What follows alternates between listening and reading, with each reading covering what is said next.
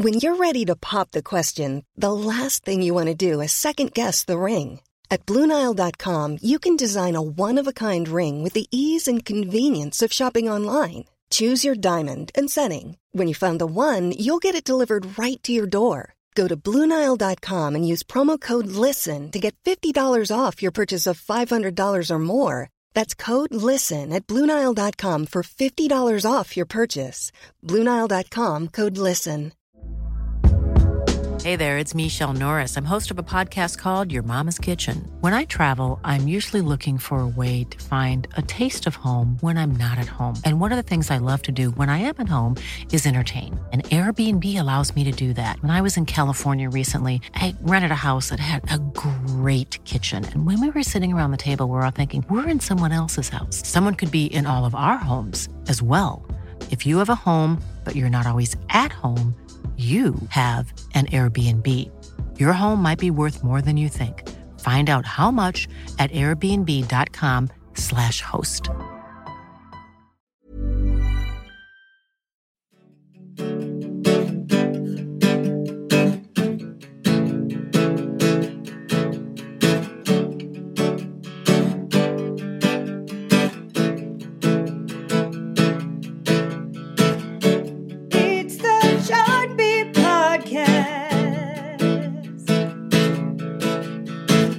Welcome to the Billboard Chart Beat Podcast. Gary Trust, Billboard Senior Director of Charts. And hey guys, it's Trevor Anderson, a chart manager here at Billboard. Uh, this is our last episode for a couple weeks because next week's Thanksgiving, so we're going to take a week off. We usually post these on Thursdays. Didn't think uh, the world's going to be waiting for a new podcast from us on Uh, Thanksgiving. you know, see Gary, you you underestimate yourself. I'm Yeah? sure people will be right there on Thanksgiving, you know, while mom or whoever's cooking the feast up, she'd be like, "Damn, you know, it'd be great right now while I'm, you know, making this stuffing and putting this pie in the oven."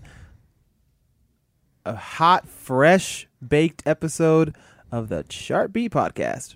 uh, very special guest Bebe Rexha on the podcast this week. Uh, so we've had hit songs deconstructed on many times before, uh, Dave and Yael Penn, but it's always been Dave and Yael and us uh, talking about the ins and outs of songs and how uh, Billboard Hot 100 top tens are written and produced and why they become hits. Uh, but we've never done that with an artist before. This is a first. We have Bebe Rexha on the phone coming up to talk about how Meant to Be, her smash with Florida Georgia Line, it was written, produced, and became such a big hit. So uh, if you ever uh, wanted to really be a fly on the wall of how a hit song comes together from the start, really doesn't get any better than this. Coming up with Hit Songs Deconstructed and Bebe Rexha. Uh, right now, this week's top 10 on the Billboard Hot 100. nine, eight, seven, six, five, four, three, two, one. Drip too hard, don't stand too close. You gon' fuck around and drown. Off this way. Number 10. on the shows. i been on the road, I don't care where I go, long as I get paid. Bad she been on my mind. Soon as I get back, she can slay. Do this on Number 9.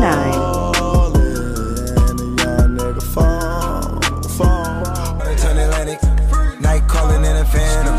Told Number the motor, 8. Don't you panic, took an island, felt the mansion. Drop the roof, more expansion. I am better now, better now. I only say that cause you're Number not 7. around, not around. You know I never meant to let you down, let you down.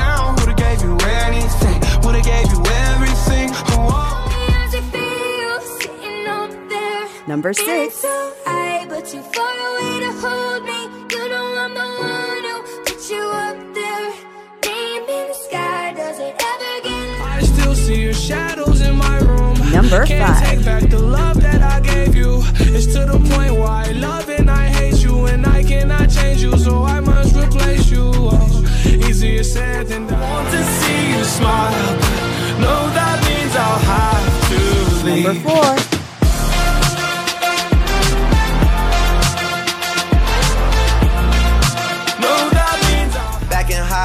Used to bust it to the dance.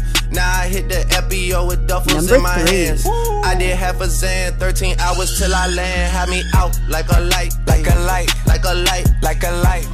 You gotta come and me. Do what I want when I come through. I need a girl like you. Number 2. Yeah, yeah,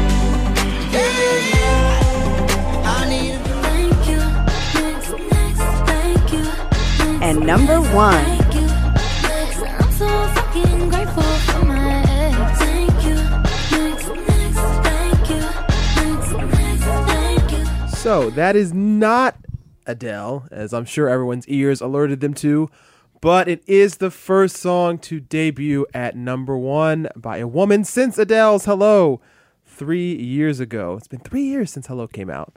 This song, however, is called Thank You Next, and that belongs to Ariana Grande. Ariana Grande has the number one song on the Billboard Hot 100.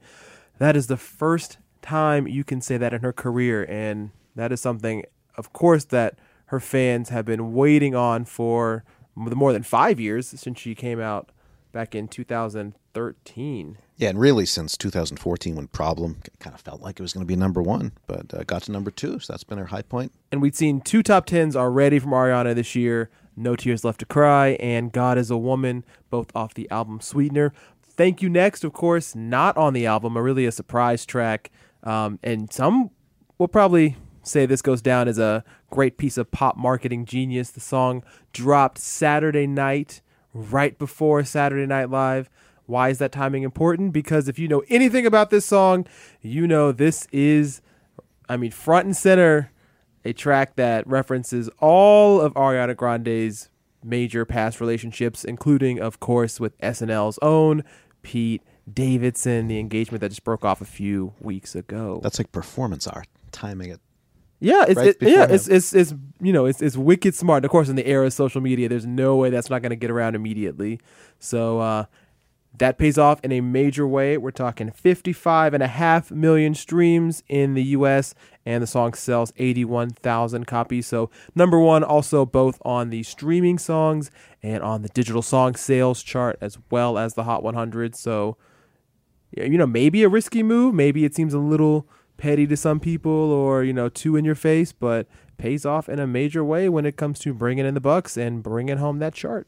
This song is it really stands out, I think, because it's so direct in actually naming people specifically. It's the song people thought Taylor Swift would write. Right.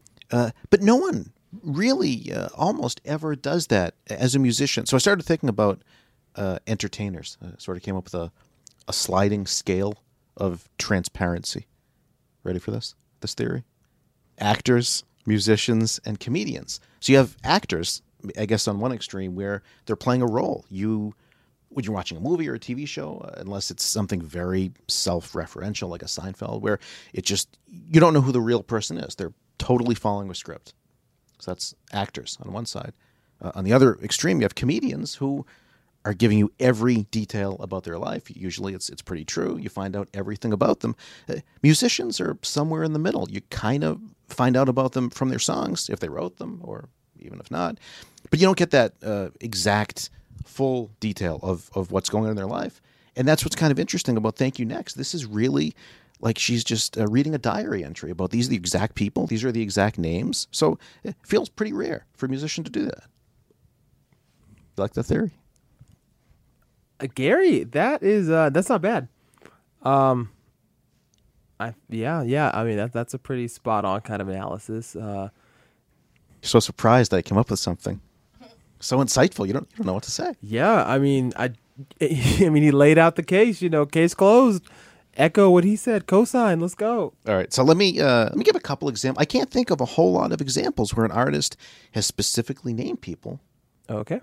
So uh, here's one. Uh, 2015 it was a country hit for Ashley Campbell, daughter of now the late Glen Campbell, who uh, had Alzheimer's disease. She sang about that pretty directly. The song was "Remember."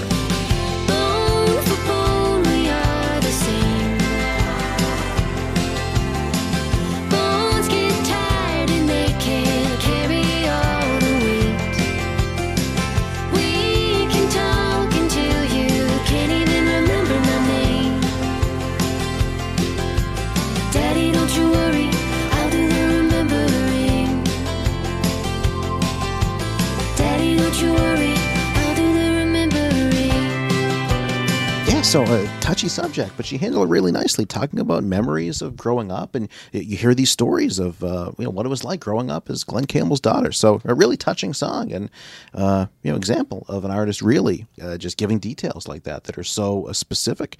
Uh, another one going back uh, late '80s. It's actually my favorite album of all time. Till Tuesday, everything's different now. 1988, song called "J for Jules."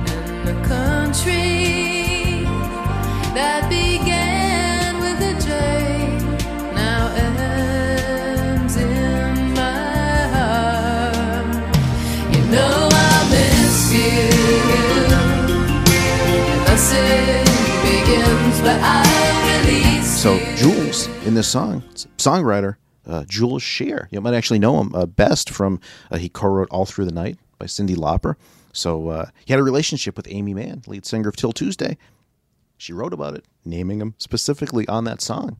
Uh, it's kind of interesting, as uh, Jules Shear still co-wrote a couple songs on that same album. So not really too awkward, I guess, if he was still collaborating uh, on the album. But uh, again, a specific example of uh, someone being uh, called out by, by name. Uh, the other one I thought of, and before there was Taylor Swift, Trevor, uh, doing maybe diss songs, Alanis Morissette.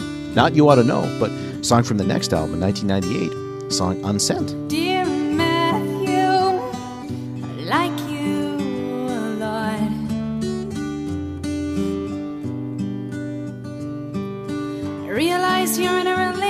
relationship with someone right now. And I respect. So this song uh, is actually the one that reminds me the most of "Thank You Next" because uh, it kind of goes line by line mentioning uh, people specifically, and uh, that line we just heard where she says "Dear Matthew," uh, it's not actually Matthew; it's it's believed to be Dave Matthews. So you know, the name is there, but uh, referencing a relationship like that. So uh, yeah, Lannis, uh, that was that was kind of her thing on, on "You Ought to Know." She kind of took it, uh, maybe not as, as bitingly uh, on on "Sent," but more specific for names. And here's more of a coincidence: "Unsent" was the follow up to the first single, which was "Thank You" with a U, just like "Thank You Next." How's that for a tie-in? You beat that. Um. Wow. Is this the contest we're gonna have? Uh. No, I don't have any any that are gonna be better than that for sure. Uh, how could I? You know, how how could I even have one? Um. This is getting embarrassing. I had my, my theory about actors. That's right. I mean, I'm getting schooled up in here today. Wow, this is. I'm gonna dial I back. mean, good God, it's you know, I know it's about to be final seasons, kids. Get out your pen and paper. Professor Trust is gonna let you know what's up. Uh, but in the meantime, mine I guess tend to be a little happier. Actually, I'll start off with some that are not quite as happy. Certainly, there's no shortage in the past couple decades with the rise of hip hop of people calling each other out by name. One of the ones that I actually forgot about, but this one is is really direct. Uh, unfortunately, Gary, your girl's on the losing end of this one. If we flash back to 2009, we have the song "The Warning" by Eminem, which was a scathing diss track aimed squarely at Mariah Carey. She claimed that he was obsessed with him. Only reason I dissed you in the first place is because you did not see me. Now I'm pissed off. Sit back, homie, relax. In fact, grab a six pack, kick back while I kick facts. Yeah, Dre, sick track. Perfect way to get back. Wanna hear something wick whack? I got the same exact tat that's on Nick's back.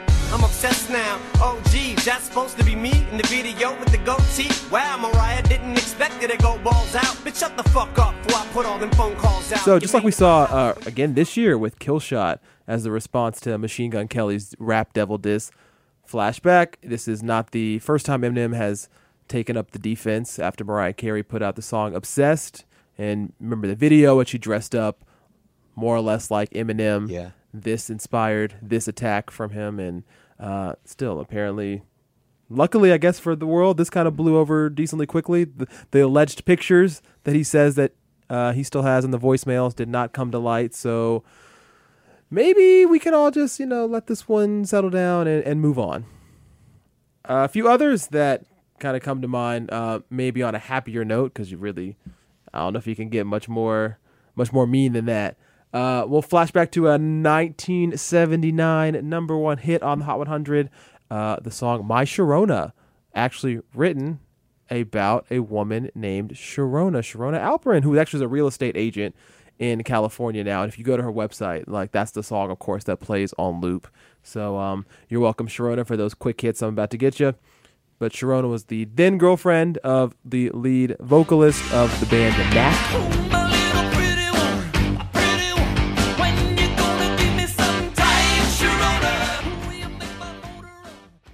Stevie Wonder. Uh, I'm going to talk about the song "Isn't She Lovely," just because the "she" most people might think is just sort of a vague, you know, it, it could be anybody, any woman in anybody's life. But uh, the song actually, if you dissect the lyrics a little bit, written about his daughter Aisha, and he does mention her by name in the second verse. Uh, song written really just after she was born, so it's funny. It's probably a song people play for their their spouses and their you know romantic partners and everybody, but it's really written about his own daughter.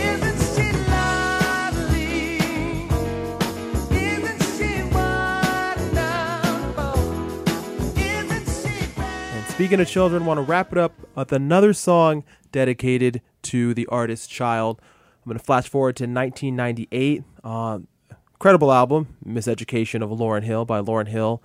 The song To Zion, which is the name of her son, as you can guess, and not just a reference to the biblical place, but her own son. The song is really Lauryn's struggle with whether or not to have an abortion when she's pregnant with her son Zion. Um, we're going to put context clues together because, as we all know, Zion is alive and well today. Look at your career, they say. Lauryn, baby, use your head. But instead, I chose to use my heart. Now the joy of my world is in Zion. All right, just a couple things on other charts uh, this week. Uh, beyond the Billboard Hot 100, Metro Boomin debuts at number one on the Billboard 200 with "Not All Superheroes Wear Capes," first number one album uh, for Metro Boomin. And uh, over on the Hot Country Songs chart, 50 weeks now at number one for "Meant to Be" by Florida Georgia Line, Bebe Rexha. Continues to extend its record, so uh, if it gets a couple more weeks, a full year at number one. But uh, milestone 50th week at number one this week on Hot Country Songs. How has the song gotten to be such a huge hit? That's what we're going to find out uh, now from not only Hit Songs Deconstructed, uh, Dave and Yael Penn, but uh, one of the artists who helped craft it and sings it, uh, Bebe Rexha. Really excited to have her uh, and Hit Songs Deconstructed, their 10th visit to the podcast. So a little, little milestone of their own. Wow, they're joining the double digit club. Let's go. They, they inaugurate the Double Digit Club. Well, I guess technically we do. But uh, yeah, it, on the podcast, we're always trying to find out exactly why what's on the charts is on the charts. And what better way to find out than talking to an artist with uh, people whose uh, work is to analyze songs. So uh, that's uh, what's going to take us out here the rest of the podcast.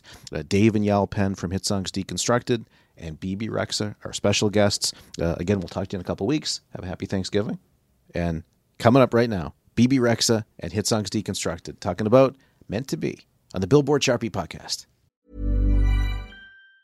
Planning for your next trip? Elevate your travel style with Quince. Quince has all the jet setting essentials you'll want for your next getaway, like European linen, premium luggage options, buttery soft Italian leather bags, and so much more. And it's all priced at 50 to 80% less than similar brands. Plus, Quince only works with factories that use safe and ethical manufacturing practices. Pack your bags with high-quality essentials you'll be wearing for vacations to come with Quince. Go to quince.com slash trip for free shipping and 365-day returns. Millions of people have lost weight with personalized plans from Noom, like Evan, who can't stand salads and still lost 50 pounds. Salads generally for most people are the easy button, right? For me, that wasn't an option. I never really was a salad guy. That's just not who I am. But Noom worked for me. Get your personalized plan today at Noom.com. Real Noom user compensated to provide their story. In four weeks, the typical Noom user can expect to lose one to two pounds per week. Individual results may vary.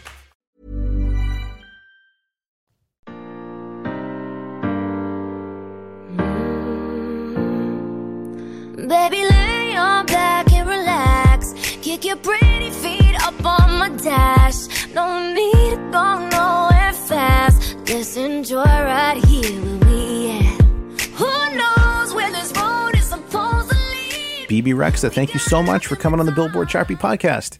Thank you so much for having me. So uh, I'm going to hit you with a couple uh, stats first, uh, Bebe. Uh, absolute historic song meant to be on Billboard's Hot Country Songs chart. Uh, as we're taping this, uh, almost a year at number one nonstop record in the chart's history, which uh, goes back uh, about 60 years. So uh, you have the all time number one longest leading song. Just be, before we get into some of these uh, details about the song itself, how does that hit you at this point? I know it's it, has been a record for a little bit now since it passed Sam Hunt, which was 34 weeks. But does it still kind of amaze you that you have the all time longest leading number one country hit? Absolutely. I feel like um, I never even thought I would even have a you know a pop cro- pop country crossover song. Um, that just goes to show you that all the best things are unexpected. And um, my my thing has always been going with feel and and following the waves and not creating any boundaries for myself. So um, it's quite mind blowing. Okay, so let's uh, jump into the the song of the uh, not even just the song of the hour, I guess the song of the year. Uh, so looking at meant to be, we're gonna dive into it up, hopefully more so than you've really ever had a chance to analyze your own writing. So Dave and Yael, who are here, co-founders of Hit Songs Deconstructed. So Hi we're- guys. Hey. Hi. and we are gonna uh, analyze some of the characteristics that help make this song such a massive hit. Are you ready for it? Yes, I am. Let's do All it. All right, let's All go. right, here we go. Take it away. So, to kick things off, we'd love to talk to you about that first day in the studio with FGL. It all happened very last minute, right? Can you take us into the first writing session and how it unfolded? Yeah, um, my manager called me and said that you know it was my I already had a session that day with Andrew Watt and Ali Tamposi, and they're incredible, you know, artists, singer songwriters, and um, we work with each other, but we just couldn't catch a vibe that day. As you know, that's normal. You're not always going to get a vibe every time or make something amazing every time. So uh, we ended that session, and I went home. And my manager called me and said that Florida Georgia Line was supposed to have a session with another artist. I think it was Charlie Puth, and they wanted to get into the studio with me. And I was kind of um, bummed out because my first session of the day hadn't gone that well. But I, I called my mom and I was like, "Mom, should I do this?" And she's like, "Honestly, I think you should. Why not? Just try it." And I was like, "Okay, fine." and I had I had no idea. I had nothing. I had I didn't know anything about Florida Georgia Line. Um, I grew up listening to you know Dixie Chicks and Faith Hill, and I knew Yeah. Taylor. I loved Taylor, um, but I didn't know like you know my grandmother played Dolly Parton growing up, but I was never a country girl. I grew up on Albanian music and dance and Mhm. hip hop and electronic and you know Sure. pop music. So I ended up going in the studio with them, and we're both kind of tired, and um, we sit down and we just start talking, and um, it was just it was uh, it really it was really cool. It was kind of um, I was nervous because I thought I was just going to meet them actually. Oh, so you didn't even know you were going um, to have a recording session. Yeah, and Tyler was like, "Well, you ready to write something? Let's go." And I was like, uh, and I was like, "Oh." On Um, the spot, yeah. so that's kind of the best. You know, those are the kind of the best sessions. So I was like, "Okay." So, take us into that session. How did it go? Well, it start. It was me, Josh Miller, David Garcia on piano, hmm um, and Tyler. Four of us. Um, Tyler, um, David, and I were working on lyrics and melodies, and and um, Josh was writing like the music. And he was on piano, and he just started playing some chords, and I was like, "Oh my gosh, absolutely love that!" So he was kind of in a groove, and we we found something. He played something. He played those chords immediately, and we were just like, "Oh, I love that!" So he started like, you know, kind of looping it and just playing it. And we were talking, and um, uh, I said to him, I said, you know, I said, so how's your day been? He's like, it's good. You know, I just had, you know, dinner. He's like, I'm like, I know I'm kind of just stressed out because this is what happened today and I'm kind of bummed. He's like, same. He's like, this is my second session of the day. And my wife told me something interesting though. She said, you know, we're just having a conversation. You know, he's like, my wife, my wife told me something interesting. She's like, you know what? If it's meant to be for you guys to write something great, then it'll be. And I was like, oh my gosh, that, that, I was like, that, I was like, it. I was like, Yeah. that has that has to be the song title. I was like, that is the song title. Um, and you know, I just started singing, you know, and and then I didn't even. I was like, and then to be, it'll be, it'll, you know, we started. We came up with that. and then Tyler and uh, Josh coming with "So Won't You Ride with Me," like bringing that little country slang in, Mhm. and it just kind of started falling into place. Um, and we ended up Tyler cut his verse, then I cut, then we cut the hook, um, and then I was working on my verse, and uh, it was awesome because uh, it was the first time that I sang in such a soft way and in a very you know just my like just not even trying to put on an act or change my voice up or do anything quirky. It was just pure, and it was felt very weird to me. But everybody was like, "Trust us, this sounds so beautiful," and I was like, "Okay, whatever." Like I didn't love my part. um, and then, um, you know, we did. I did like, "I'm tired of the fake love. Show me what you're made of." You know, that was like kind of cool to me because it brings in a little rhythm, you know, rhythm and um, is like current melody. So it was really cool. Um, yeah, and then we we did the session. Uh, we were all tired. We knew there was something special, uh, but we really we literally walked out of the room. Um, my manager said it was so quick. Like it was, I don't know, it was under two hours. He, oh, he said he ordered us turkey burgers. He actually ordered himself a turkey burger, not me. Um, he uh, ordered himself a turkey burger, and uh, right when the turkey burger came, or right before, is like we we uh, you know um, we already had something, and I think that the best songs always uh, happen that quick. So, uh, question: Was writing meant to be any different than, uh, say, the monster, me, myself, and I, because it's country, or uh, is writing just writing? It seems like it all was very organic and just came together. I think it was just, you know, uh, I was really nervous because I always had this like, you know, there's always a stigma behind country music where it's like, I've got a beer in my hand and the wind's, my hair's blowing in the Right. wind and my pickup truck. yeah, yeah. Tractors. Um, yeah. Yeah, and you know, Tyler was really awesome in a sense because he said to me, he's like, listen, we don't like I don't want you to come in here and try to write country and try to hmm. sing country. Like he's like and you know, he's like, that will just turn people off and that's not real. He's like, the whole purpose of you being here is that we can collaborate and do something and he's like, You need to bring your world in. Nice. And you need to do what you do best. Cool. And then he's hmm. like, I'll do what I do best. He's like, I just want you to bring you. So when he told me that, um, I think I let my guards down and I wasn't so nervous. And it was, it just was a normal writing session. It was just, um, you know, songwriters sitting around the piano and Mhm. just writing a song. So, one thing that we'd love to do is focus on some of the aspects of the song that really stood out to us and get your take on them. Sound good to you? Mm-hmm. Cool. So, let's start with the second verse, which is your verse. Listen to a clip of that. I but my heart's been hurt a couple times by a couple guys that didn't treat me right. I ain't gonna lie, I ain't gonna lie. Cause I'm tired of the fake love. Show me what you're made of. Boy, make me believe. Whoa, hold up, girl, don't you know you're beautiful? And it's easy to see. If it's meant to be. So, one thing that we thought was really effective about that was the way that your vocal delivery progresses throughout the section and perfectly jibes with the lyrics. So, it begins like more tender and fragile, then goes down in register when you sing about the guys that didn't treat you right, and then becomes like more driving towards the end where you become resolute and wanting something new and positive in your life. And another thing that really struck me was, you know, that octave leap at the beginning, which marks your arrival in a really engaging manner. So I was curious. Yeah. You know, was that like a conscious decision on your end to craft the melody that way, or it was just totally organic? it's so funny doing this podcast because um, when I write, it's never. Um, I think that structure has gotten into my, um, has gotten into my bones, seeped into my bones. Like you know, sh- just overall structures of music. You know, Yeah, yeah. starting songwriting so young.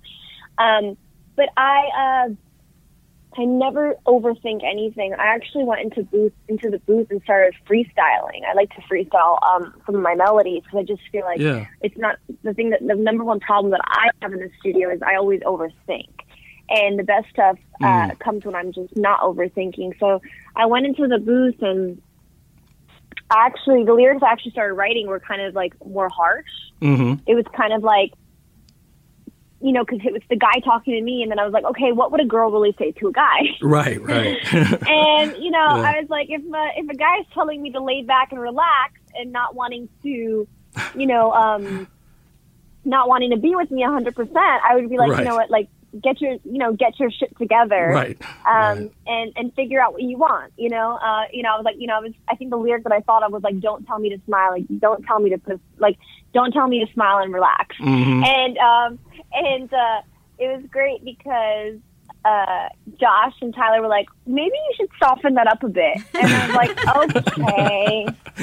Like okay i guess so um so i just started freestyling and then i went out with the guys and we had some melodies that i put down Yeah. um, and I think I think we wrote the I don't need to be so uptight. I think we wrote that together, and then I went in the booth and I did. I'm tired of the fake love. Show me what you're made of. I think that was just more of a. I knew that I definitely knew that I didn't want to. I definitely knew that I didn't want to repeat the melodies Right. and I wanted to change. I didn't want to do the pre-chorus again, just because I feel like um, with my thing right now is I'm really big into either cutting out pre-choruses or uh, just changing up the verse melodies. Just because we have so Mhm. much music out and we have such a short span of like listening to songs, I like Sure. changing things up.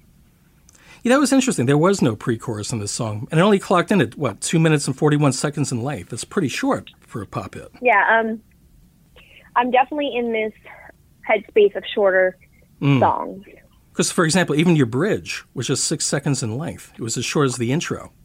Because actually, what I want to look at is the bridge and the outro together, because some really engaging moments happen with that. So here's the bridge. Okay, cool. Maybe we do. Maybe we don't. Maybe we will. Maybe we won't. But if it's meant to be, And now the outro. if it's meant to be, it'll be.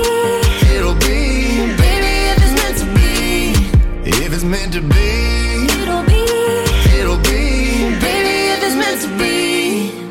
both of those sections, you're trading lines and harmonizing with FGL. You know, Yeah. really, you know, really creating some engaging moments. Can you talk a bit about that? How that all came about? Yeah.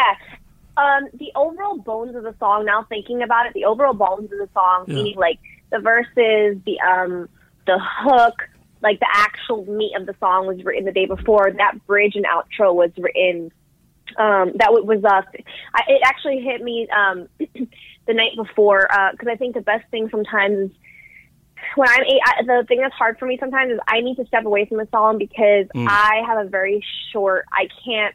That's why the song needs to come quick for me, or I will start going in and out of the studio and I'll lose my focus and it won't happen.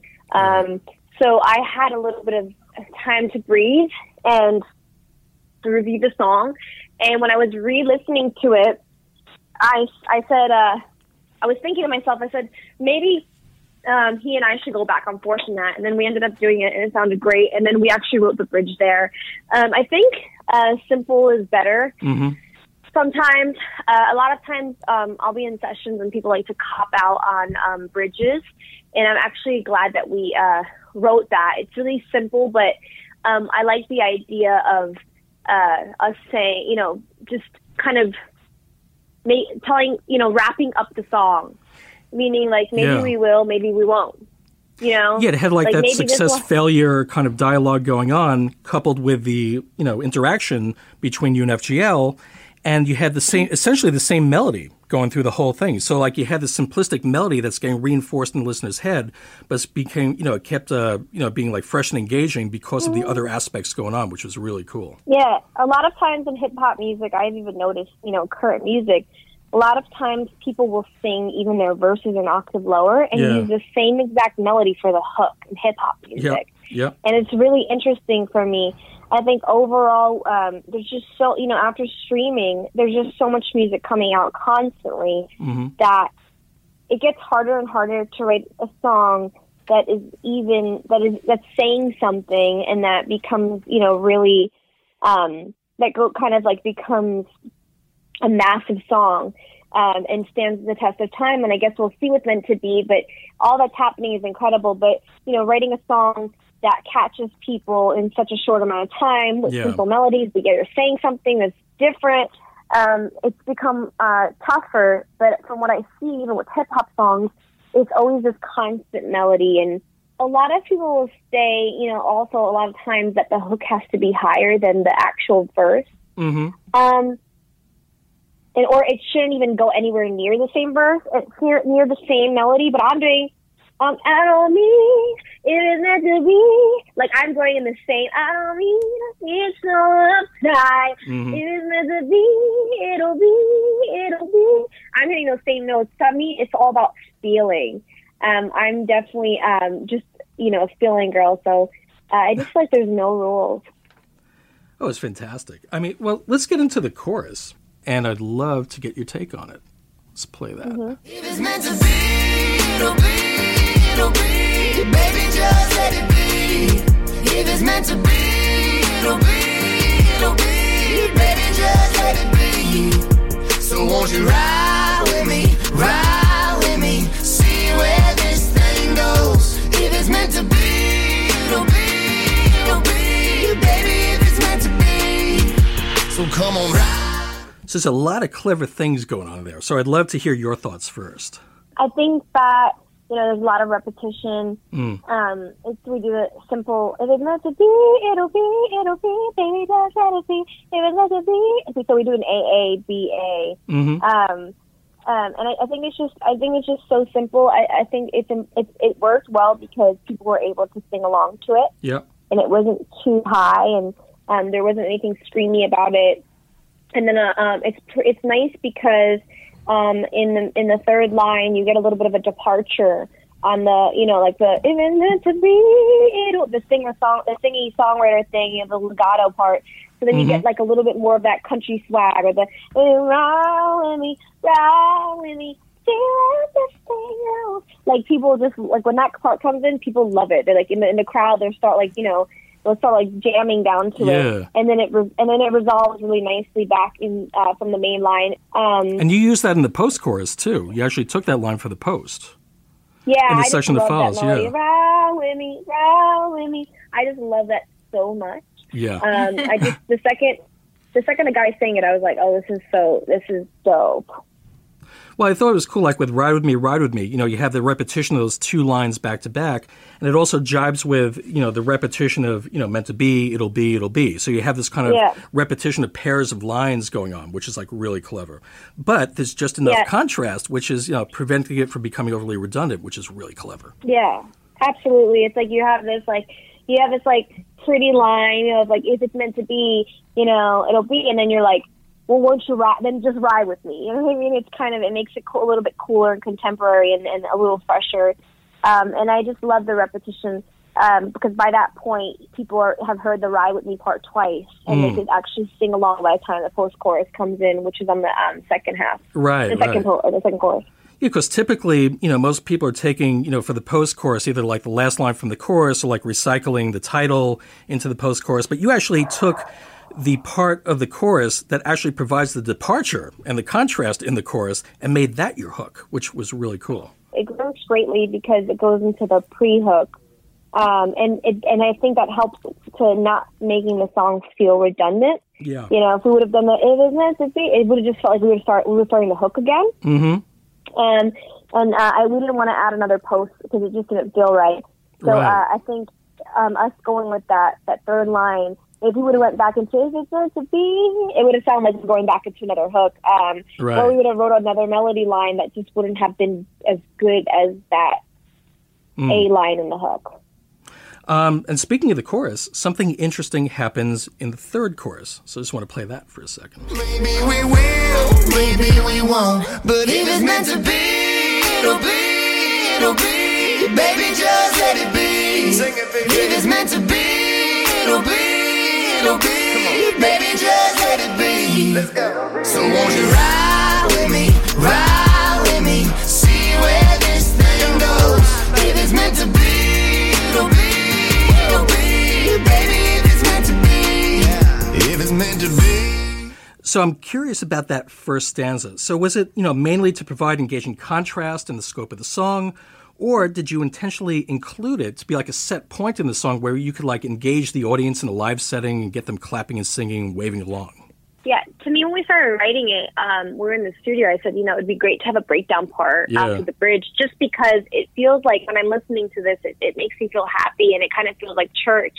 Yeah, and I said that would be gospel that would be Yeah, incre- totally. Yeah, so I said for me, it felt like church. So I said, okay, I want to kind of bring it back to um, that organic feel. And it's such an incredible moment when we do it uh, live and everybody's just singing along. That's, but you know, we didn't, ex- we weren't even thinking about, um, about crowd at that point. We were just thinking about, you know, feeling of like, you know, ha- of bringing it back to kind of that churchy, you know, jamming place. And it's a nice, and it's a nice, um, it's a nice, uh, change in the song. And I thought that we needed to have some type of, uh, you know, kind of build up from the bridge up to the last hook to make the last hook really soar.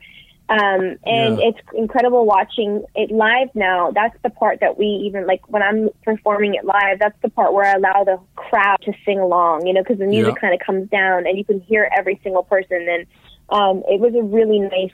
It was. It ended up being really, really nice. Uh, just to build up into that last hook and letting it soar. Mm-hmm. Yeah, it's incredible. Now, once the second half kicks in, you get the full arrangement kicking back in. One of the main elements of that is that you have hip hop and trap in that. So, how did hip hop and trap kind of factor into Meant to Be? Me. On top of the ballad, you. nice. No hesitation. but it works so Yeah, well. It was a perfect fit. Well, it did not seem out of place at all. Yeah, I grew up in New York City, and it's like I needed to Yeah. put, uh, you know, I needed to uh, when I decided to put it on my EP and my album. I said like I need to. Um, I'm not going to tweak the guys. I'm going to leave them in there. You know, it's a pop country song. I said, but um, I want to add an element of me. So we had um, uh, David Garcia go back in, and he added some cool trappy elements to it, and Cool. it, it makes it feel um, contemporary, but not too not too contemporary. Where when you listen back to the song, it'll feel very dated because of the production. Right. So uh, you know, he added that layer of it, and I and I really love it, and it just makes it feel fresher and younger, and um, it just makes it move more and feel more exciting. So, uh, switching gears to lyrics. Um, pop generally favors melody over lyrics. However, country songs are much more driven by lyrics. Did that play a Mhm. factor at all in your writing process? Um, I think I, we wanted the lyrics to be um, one thing that country music has done um, to me, you know, especially after writing "Meant to Be," is um, the the thoughtfulness of it and the storytelling um, of how it uh, transitions from a guy's perspective, telling a girl to relax, um, and then her being, well, this is you know, this is the reason why, and and it kind of just being this record of two sides of the story and the way that it it worked in going into the bridge and then us both singing in in in duo saying you know basically saying that we both kind of agree that we maybe we will maybe we won't maybe we do maybe we don't. Um so it's like this kind of beautiful push and pull from a guy and a girl's perspective. Um uh, you know or a relationship. It was simple storytelling and i think that that definitely played a part. You know, speaking of the lyrics and how it worked with the vocals and also the duet structure, there's this really cool moment at the end of your verse where FGL makes this unexpected return appearance where it's like, hold up, girl, you know, after you Yeah. go through your whole thing. How did that come about? That was a really cool I moment. you don't typically see that. Yeah, I think that I was stuck and I didn't know what to do there. Um, and I was actually in the booth All and I was. I think I was. I think I was in the booth freestyling, and I was really stuck. And I said, well, "What if you do something in there?" I, and I think. I think. Um, I think what happened was Tyler. I was. I did my whole. Um, I'm tired of the fake love. Show me what you're made of, boy. Make me believe. And we used to fill in that gap. And then Tyler was like, "What if you go? Oh, that's something that I need enough." Uh, you know, and I was like, I'm not doing that. I'm like, you come in here and do that. so he said, oh, hold up. Um, and it's kind of funny because it's like, you know, him saying, oh, hold up, girl, don't you know you're beautiful? And it's easy to see. It's kind of like, you know, guys, it's, and it's like a guy usually telling a girl that, we're like, oh, okay, you're right. And then it's like we stop arguing for just like the sake of arguing. Um, sometimes, not all the time. But, Yeah. um, that was actually a moment of just him. He came up with a melody through the um, through the intercom in my in my ears, um, and I was just stuck on that one part. And uh, I, I felt like it was really cool, just like a second of that, you know, because a duet is usually just like first verse this person, second verse this person, you know, Right, You know, and then it's like he comes in. It was a really cool, um, fresh um, thing that happened, spon- you know, spontaneously, and um, we just loved it so much. We're like, we have to keep that. Yeah, that was totally one of the highlights in the song. And, you know, speaking of the duet structure, like we just saw with the bridge, where you're trading lines and, you know, additional lines of harmony are coming on in the bridge. But then when you do it in the outro, did you intentionally change it up so, so like in the bridge? I, I, if I remember correctly, it was line to line you were trading off, and then the Yeah. and then the outro you actually trade in phrases, which was goes like meant to be, then you sing meant to be, and he sings meant to be, then you both harmonize in the last line. Yeah, I think I think that we wanted to you know change it up so that it's like nothing was repeated in the song. Yeah. Um, and and we didn't want to do the we didn't want to sing together on it because then it would just feel like song again. So we wanted to have a nice breakdown. Um, and we actually just um, yeah. So I, I said to them, I was like, you know, I think we should just have a nice breakdown where it doesn't feel like the hook again, and it just makes it a lot more um, you know like sentimental and beautiful and Yeah. uh, it, it was just a nice. It just felt fresh. You know, it didn't feel like another, po- you know, copy and paste of the hook. It's like we went in there, we re-sang our parts softer, and it wasn't a, a, a thing of. And that's something I really um, appreciate about the guys too. It was a lot more raw, and and you know, um, when we sang the hooks, it, I mean, our verses, it was very like. Um, it was very. It wasn't like chopping and pasting and and Mhm. singing each line. It was singing the whole verse straight through. yeah. You know, and then we punch in a couple of words, and so the song was, uh, you know, a lot about that. And So a it's lot just very like, organic. Yeah. Yeah, yeah, very organic. Cool. I'm friends with the monsters that's under my bed. Get along with the voices inside of my head. You're trying to save me. Stop holding your breath. And you think I'm crazy. Yeah, you think I'm crazy. So another thing that uh, that's really great about Meant to Be is uh, the really strong prosody, which, as you know, is the effective marriage of music, lyrics, and vocals. Um, how do you balance all of those aspects during your writing process? It's really hard sometimes because you can walk into the room with a concept and um, have such a. I've had sessions where I've had such strong concepts, and you know the production either is not good enough, or the lyrics are not good enough, and the melody is good. Um, it's just I, I truly think it's um, something to do with all the energies in the room being on the same wavelength. Either everybody's tired or um, uh, not beat down, but you know, I feel like we all have to be on like the same wavelength of wanting to let our walls down and or or be. I find that I've had my best sessions where I, you know, when it came to Hey Mama or The Monster, um, Me, Myself, and I, or Meant to Be, every single one of those songs have been first sessions with the people that I've worked with. Wow. So there's something that happens where it's like, you know, we kind of all want to be on our best behavior and do the best that we can, and you're kind of scared shitless. um, but you're all wanting to write something as the best thing you could possibly do to show everybody that you can do the, your best. And I think you're the most honest when you're really scared. Um, and uh, and I think that that song just kind of fell into place because we were all in the same headspace and wanting to do a great record and being honest and being truest to ourselves um, and wanting to actually be there. So, I have one last question for you. You mentioned actually earlier in this interview, as well as um, in another interview, that you work best without boundaries. So, um, how do you balance the pressure to craft a hit with what makes you unique as an artist? Um, I think you know, especially with my like I'm working on some new music right now. Um, I think it's it's it's really important for me. I think as an artist right now to definitely put out my next couple of songs and singles, my solo singles, um, to really represent the sound that I love and who I am, which is these melodramatic anthems. And you know, there's always a sense of sadness and but realness and um, movement. And Mm. um, I think that working on Meant to Be has definitely helped me in a sense of songwriting and just becoming a better songwriter Mhm. and storytelling. And that mixed with me, myself, and I, and all, and you know, being able to work in the hip hop scene, and the dance scene, Yeah. has just made me a better writer.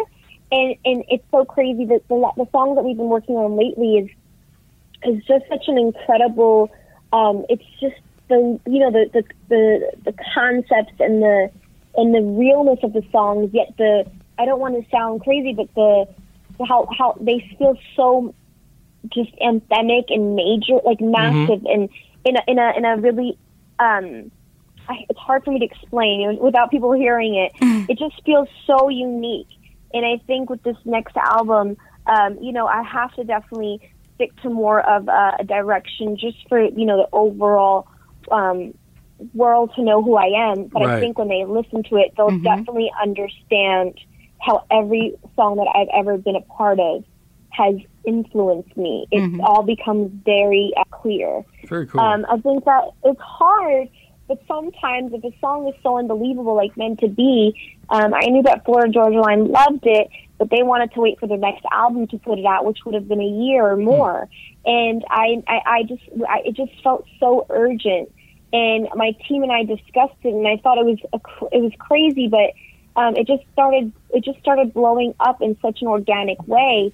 Um, I never expected to, for it to be a single of mine, but you know, when something is just so magical and spreads like wildfire on its own, you can't stop that. You, you, you know, it's the people talking. It's the destiny of the record. Right. And I feel like if I hadn't put it out, I don't know if it would have been the song that it was. Mm. It would have probably still been sitting on my laptop. So um, it taught me that to never put myself in a boundary and to always take risks. Right.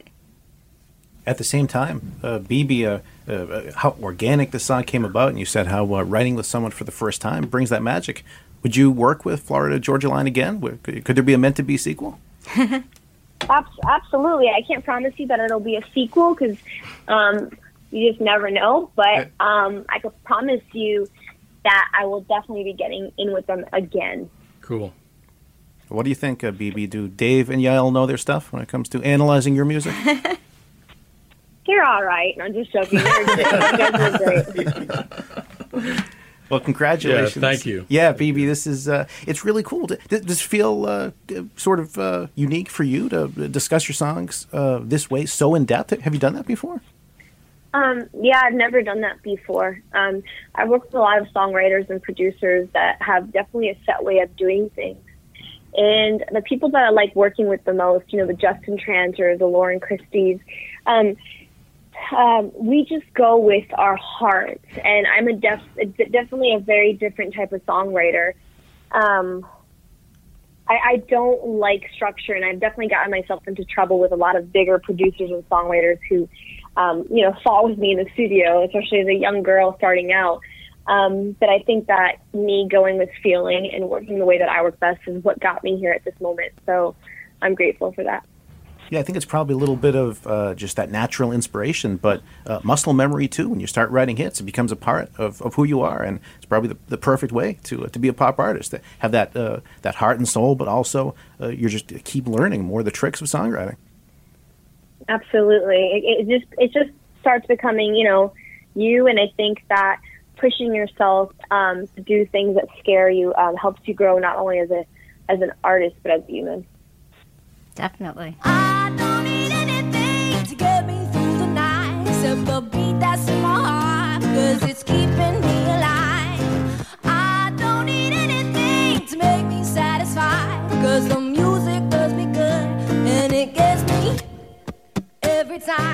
Okay, I want to ask one question about songwriting. Um, actually, it's not about meant to be in particular, but it's about sort the rap sung collaborations that you've worked on before, like me, myself, and I, and the Monster. I'm really curious when you are deciding to make a song or, or asked to do a song that that's part rap, part you know sung. I assume most of the rappers work on the track, write their own stuff. How does that combination of you know? Do you write? Is it a rap song and they come No. and say you know, hey, we need Never. No, never. Um, I wrote uh, Me, Myself, and I, as well as um, The Monster uh, on piano with my uh, with the co-writers. Um, uh, um, both songs, actually, Me, Myself, and I, and The Monster, um, were produced um, for me, and um, I just couldn't get my label at the time to believe in uh, Me, Myself, and I. They just didn't think it was a hit or they didn't think it was right for me. Um, but it was actually, it sounded like a, um, it was, um, you know, fully written. And, uh, but then we had like a dance version of it. So it, it was, it was, it was, I think, I didn't think they, they thought it was the right move for me at the time, you know? So, um, I don't blame them for that. I think, you know, um, it was meant for it to go to G-Eazy, but um, as well as the monster. The monster was um, uh, fully produced out, um, and uh, I pulled both um, off. You know, we, we, you know, when I, I I heard of G-Eazy, I heard a song on Spotify that I was like, oh, I'm obsessed with this record and his style, and I think he's going to be huge. So I had like asked tons of people. I was like, I asked my um, publisher, I asked my manager at the time. I was asking everybody to get me in the studio with G-Eazy. Um, and I had me myself at, at that time just on piano. Um, and I uh, was hanging out with a friend, and I said, I really want to write with G-Eazy. And he was like, G-Eazy. He's like, that's my boy. He's like, I can get you in with him this week. And I said, oh my God, that's amazing. So the first thing that I played for G-Eazy going into the studio without thinking, just so he knew what the, what I was working on, was me, myself, and I on piano. And he heard it, and he what he lost his mind. He said, "This is my song. You promised me this is my song," and I said, "Yes." Um, and that's how that happened.